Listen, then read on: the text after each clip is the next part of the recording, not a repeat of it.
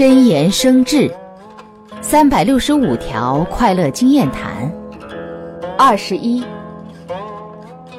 命运之神好像真的对人不公平，但是又有谁真正懂得命自我立，正确面对每个人自己的人生呢？明智的人令子弟治学，培养综合素质；不明智的人只能被动的谋生寻觅职业，活在狭隘的生活里，羡慕别人乃至痛苦的活着。同样是人，选择的路不同，得到的结果又怎么会相同呢？